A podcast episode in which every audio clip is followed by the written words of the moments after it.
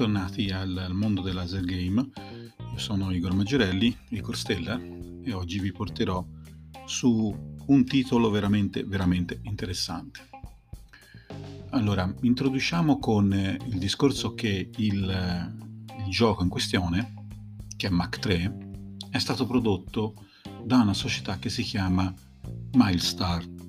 In realtà, questa società era in realtà la Gottbled quando nel 76 fu acquistato dalla Columbia Pictures rimase praticamente con lo stesso nome, Gottbled, ma nel 1983 quando la Coca-Cola Company aveva acquistato la Columbia aveva fatto ribattezzare la Gottbled in Millstar Electronics.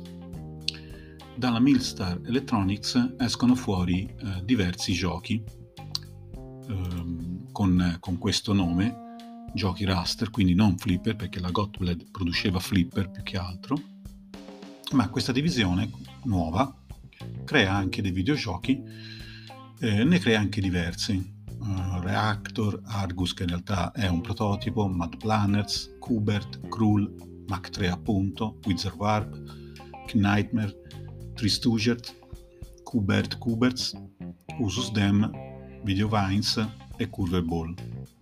Perché li ho elencati tutti? Perché di fatto, praticamente, sono l'unica produzione di questa società. Perché già nell'84 ci sono già eh, dei problemi, ma non legati tanto al mercato, in quanto eh, ci sono stati un po' di eh, diciamo, assestamenti all'interno proprio dell'azienda che eh, la porta già nell'84 a cambiare di gruppo. Quindi già nell'84 la Milstar ha un po' di problemi, poi successivamente cambierà ancora nome, si chiamerà Premier Technology, per poi ritornare a chiamarsi Gottbled, per poi chiudere la sua, la sua storia proprio con questo nome nel 96. A oggi i diritti di questa, di questa società, della Gottbled, quindi Milstar, sono in mano alla Sony perché eh, di fatto la Sony ha in mano adesso la Columbia Pictures. E infatti, eh, se volete rigiocare a una versione Kubert per il vostro mobile, sappiate che è possibile scaricarlo ed è eh, ormai con la scritta Sony fuori. Torniamo però ai nostri laser game.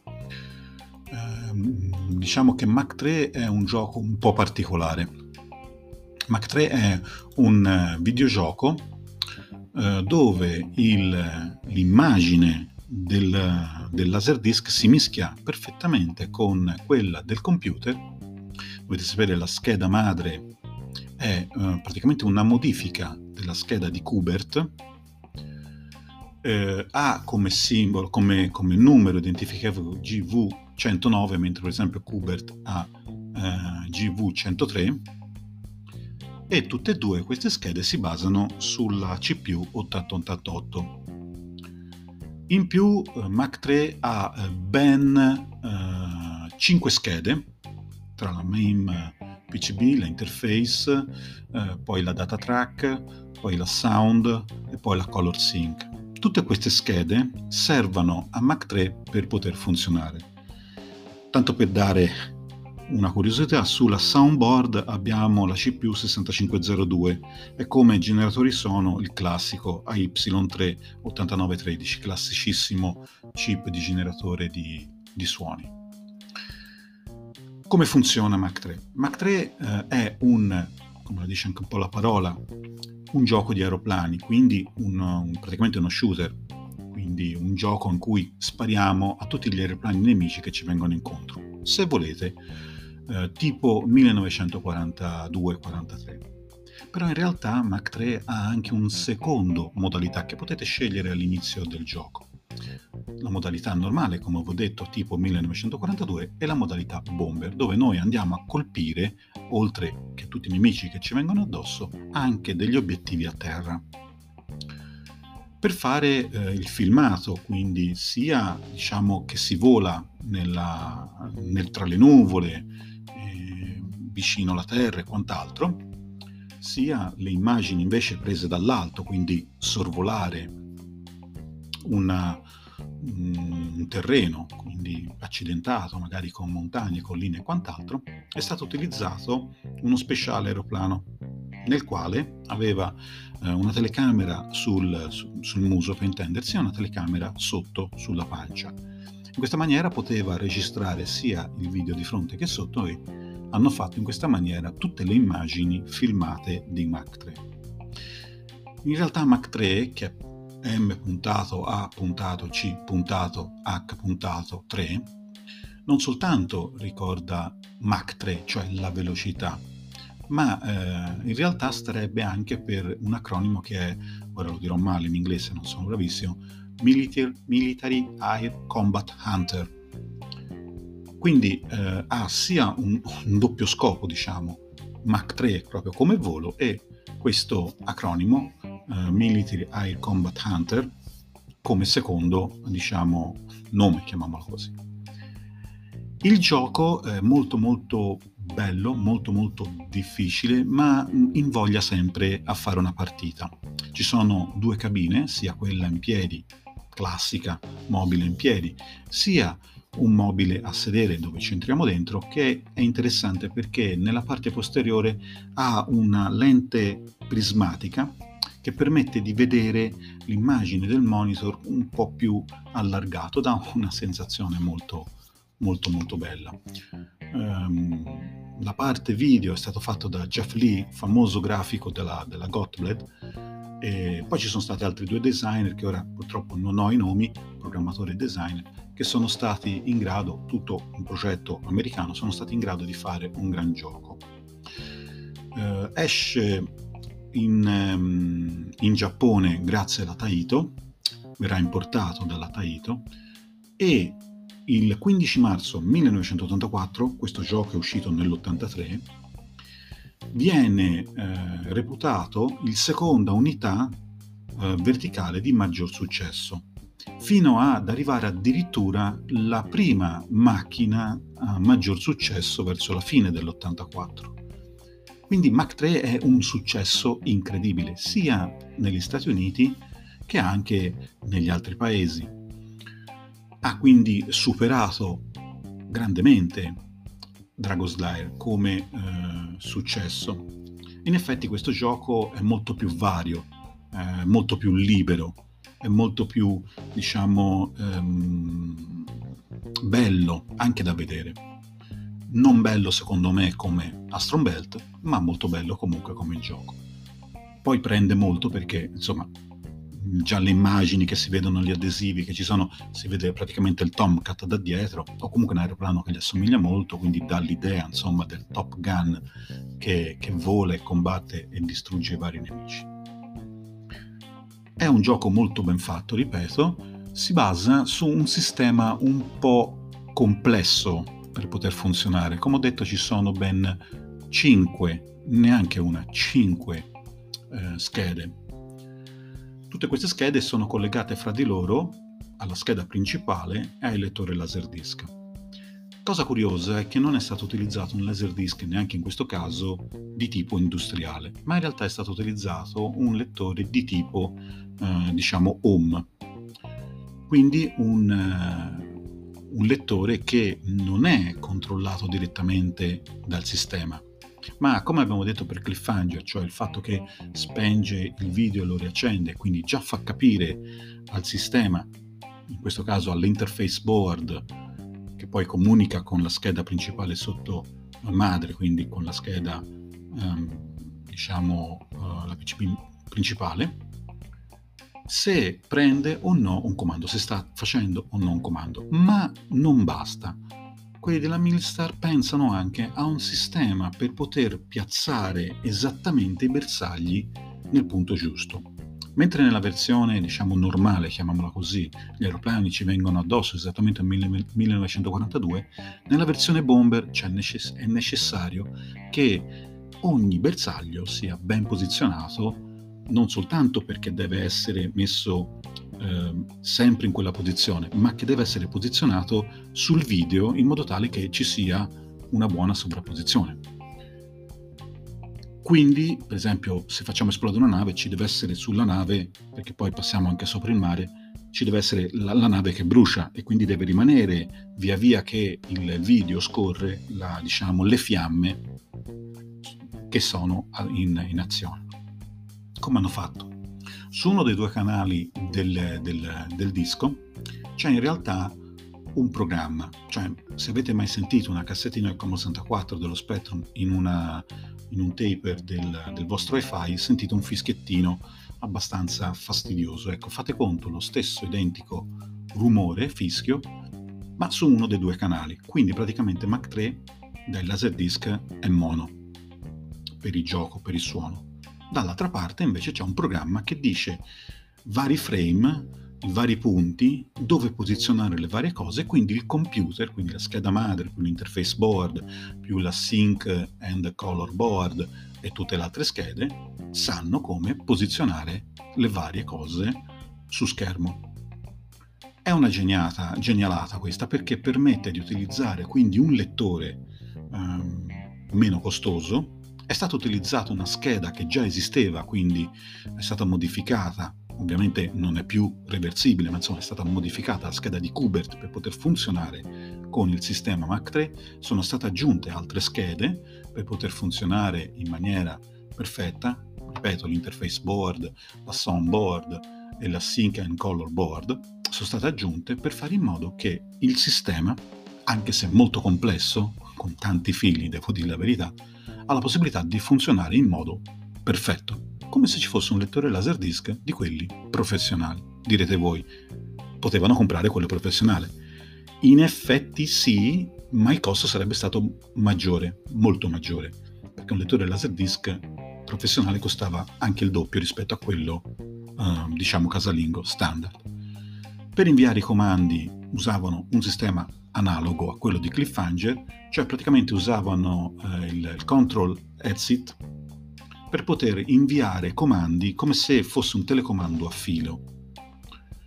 Tutto questo ha semplificato da una parte, ma ovviamente dall'altra ha in, diciamo, complicato tutte le varie schede che devono essere perfettamente funzionanti e sincronizzate fra di loro, ma una volta che tutto questo sistema funziona abbiamo una grafica del computer molto bella, molto, molto realistica, stiamo parlando del 1983 ovviamente, con un video sottostante ovviamente molto molto bello e quindi eh, piacevole da vedere.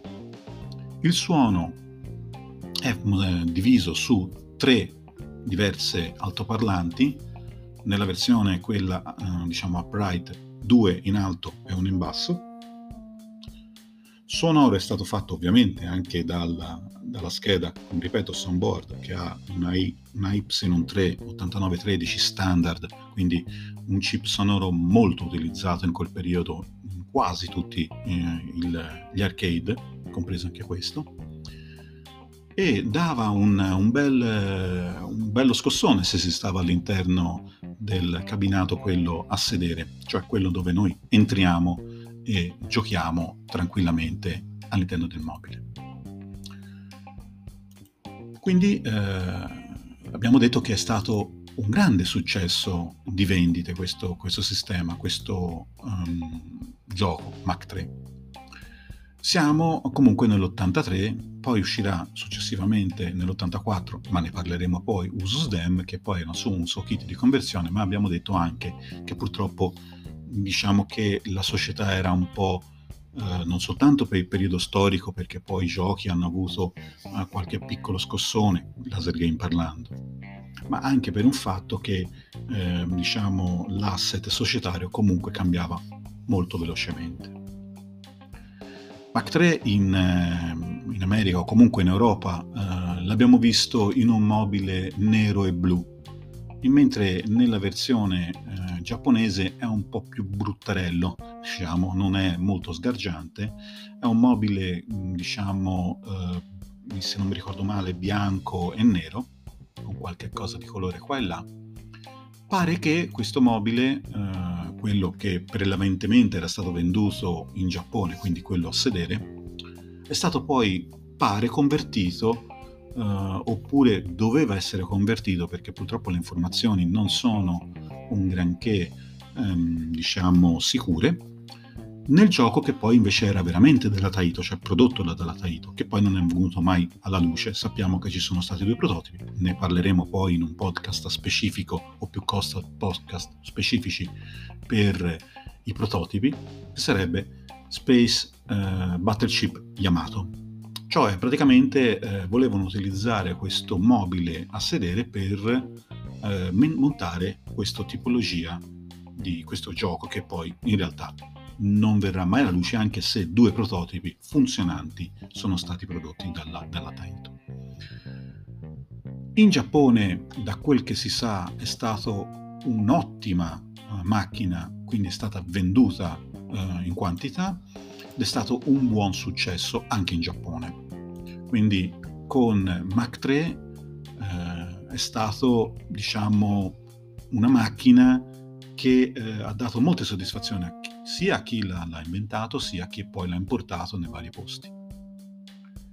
Adesso parliamo di, una, di un altro gioco, um, abbastanza brevemente, un po' particolare. Sempre stando con la Taito, nel 1983 la Taito fa uscire un gioco, il suo primo laser game, che è Laser Grand Prix. L'Ase Grand Prix, come dice un po' il nome, è un gioco di guida. Veniva venduto in un mobile a sedere mm, con il cambio, frizione, scusate, eh, non frizione, acceleratore, eh, freno e eh, il volante ovviamente.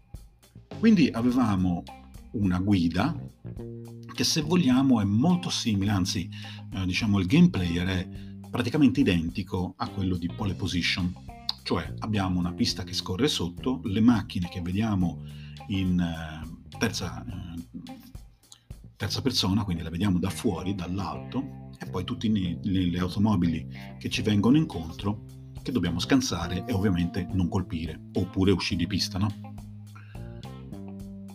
Ovviamente eh, è un gioco di guida, quindi abbiamo l'acceleratore, se io premo sull'acceleratore la macchina corre, e la pista scorre sotto di noi molto velocemente. Se io cambio e metto la marcia più alta, ovviamente ha solo due marce, metto la marcia più alta, la pista va ancora più veloce. Se invece io freno, la pista si ferma. Tenendo presente che è un laser disc, quindi è un'immagine fatta e generata dal computer, abbiamo un piccolo gioiellino. Il gioco eh, abbiamo detto che funziona praticamente come pole position e in effetti gira anche sulla stessa pista della, della Fuji come, eh, come, tracciato, si divideva in, in più, eh, diciamo, mh, mm, spezzoni. Cioè dovevamo partire con la drag race, che era una corsa preliminare 400 metri circa, eh, quindi ci si doveva praticamente qualificare. Una volta qualificati, più o meno come in pole position per intendersi, una volta qualificati si passa alla GP Race.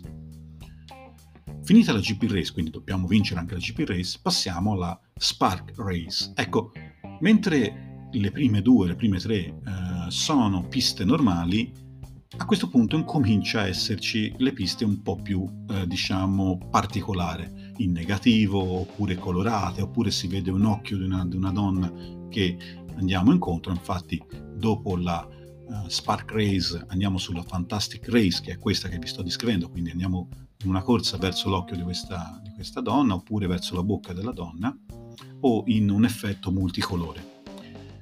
Abbiamo circa eh, 70 secondi per raggiungere sempre il traguardo, quindi abbiamo un giro di pista praticamente. Se noi arriviamo sempre primo, ovviamente abbiamo vinto e finiamo nella hall del, negli high score. Non è un gioco semplice, è un gioco abbastanza difficile anche perché per le prime piste che sono su, su pista normale è abbastanza semplice, riusciamo a vedere dove stiamo andando nelle altre che sono un po' più fantastiche, fatte apposta un po' per, per trarre in inganno chi sta guidando, è un po' più difficile e poi ci sono molte più vetture degli avversari uh, via via crescendo. Il gioco uh, è stato di un, un buon successo, non ottimale, più che altro in Giappone. In Giappone ha venduto abbastanza bene, eh, tanto da pensare a un, un, suo kit di trasformazione per eh, mettere nuove piste, quindi un nuovo gioco. Sembra che non sia mai uscito, sembra che sia uscito, anche qui non abbiamo molte informazioni, ma eh, ne parleremo poi. Comunque, eh, cercarono di fare Cosmos Circuits, che tra le altre cose è uscito sull'MSX Falcon. Ripeto, un gioco molto particolare, un gioco di guida con uno schermo a uh, fronte alla persona molto grande, 20 mm, pollici, quindi molto grande, bello sterzo, eh, quindi acceleratore, freno, cambio, Ora io non mi ricordo, ma se non vado errato, ci dovrebbero essere eh, anche delle, mh, del, dei conta, contatori, contagiri, contatori sul lato sinistro che eh, si muovano anche se non seguono in realtà molto ovviamente il motore, insomma l'accelerazione e quant'altro, ma danno comunque una sensazione di, di, di realtà. Sempre basato su un lettore Laserdisc della Pioneer, però utilizzato quello industriale quello industriale, quindi abbiamo un uh, classico LDV uh, 1000 per la versione uh, diciamo americana, LDV 1001 per la versione giapponese. La differenza solamente della tensione. Quello giapponese va a 100 volts, quello americano va a 110 volts. Per il resto sono esattamente lo stesso lettore. Le schede sono ben 4 all'interno di un cage e uh, perché c'è la scheda principale, lo, l'OBG, quindi quello che fa diciamo, la parte grafica e la scheda audio, più il filtro. Il filtro è quella scheda che si mette davanti, che unisce le tre schede che ho parlato prima all'interno di un cage, quindi all'interno di un case di, di metallo che eh, racchiude tutte quante queste schede molto complesso, il suo CPU principale, quindi della main PCB, è una Z80, che è anche lo stesso CPU di controllo, quindi c'è una seconda CPU eh, Z80 di controllo per la, per la PCB di audio. Sempre il chip sonoro il generatore suoni AY38910, classico anche in questo caso, che in questo caso qui genera anche il motore, il rumore del motore. Perché il Laserdisc ovviamente andando più veloce in avanti, più veloce indietro, stop, quindi um, non puoi mettere l'audio, non si può sentire l'audio perché altrimenti quando io accelero l'audio verrebbe disturbato. Quindi sui Laserdisc non c'è l'audio, tutto è generato dal computer, quindi dalla audio PCB. Gioco interessante, eh, il primo gioco della, della della Taito praticamente, quindi il primo gioco costruito completamente dalla Taito, quindi non importato, non eh, di altre società. Mm, non è, non è, ripeto, non è stato un brutto gioco, ha avuto discreto successo, ripeto, più in Giappone che non da noi. Con eh, l'As Grand Prix Mach 3 praticamente abbiamo finito il, il 1983 Abbiamo quindi parlato di Astron Belt, beh, ehm, anzi no, ci manca ancora un titolo, ci manca ancora un titolo, che però è tra il 1983 e l'84, quindi sposterò sull'84. Quindi abbiamo Astron Belt, Vegas Battle, Cliffhanger, Dragon's Life, Firefox, Interstellar, Laser Grand Prix, Mach 3, Enfield Football, l'unico non laser game, e poi abbiamo parlato anche di Go to Go. Uh, Firefox è un gioco che ho parlato di un solo e unico podcast che avete già sicuramente sentito. Eh, come avete sentito anche questo nasce nell'83 ma in realtà esce nell'84. L'ho voluto lasciare nell'83 perché in effetti eh, se ne è parlato tantissimo sulle riviste, è uscito tantissimo, quindi eh, l'ho voluto lasciare nell'83. Badlands invece lo sposterò nell'84 perché in effetti esce proprio nell'84 e non ci sarà quel problema che è successo con Firefox che è stato presentato e poi neanche mai stato visto perché c'erano problemi, diciamo, tecnici. Con l'84 avremo un, un altro folto gruppo di videogiochi interessanti anche in questo caso parleremo sicuramente in più puttante anche dell'84, poi parleremo dell'85 che praticamente ci sono due titoli, forse ci unirò anche l'87 perché c'è un titolo solo. E così finisce con l'84, 85, 87 finirà poi il primo step, la prima parte del, del laser game. Ripeto che io lo divido in due gruppi. Primo gruppo è quello tra l'82 e l'85, anche se c'è qualche strascico, qualche gioco, uno più che altro, che arriva fino all'87. Secondo uh, step invece è quello dagli anni 90, 90 iniziale, poi 95, 97, 98, perché li dividono in due? Prima di tutto perché nell'85 smettono già tutte le case di crederci, ma soprattutto perché siamo ancora con il tubo laser caricato a gas, HNE, mentre negli anni 90 verrà utilizzato il diodo laser. Ecco perché le due divisioni. Va bene, mi sono dilungato un attimino per eh, anche un po' per riempire tutto sommato il tempo, quindi portare a 25 minuti la nostra piccola conversazione. Eh, vi ringrazio veramente per avermi seguito, visto che sembra eh, che sia di vostro gradimento questo mio esperimento del podcast. Io di solito faccio video, non podcast, però vedo che eh, mi seguite, mi state ascoltando. Spero di, di avervi eh, fatto un po' di compagnia con queste piccole nozioni, insomma, del mio mondo laser game in ogni caso, se, avete, se mi volete fare delle domande o quant'altro, mi potete trovare un, un po' ovunque, basta scrivere Igor, Igor Maggiorelli su Google, mi trovate, ma comunque mi trovate anche su Facebook. Bene, vi ringrazio, qui è Igor Maggiorelli, Igor Stellar, che vi saluta. Alla prossima puntata. Ciao ragazzi.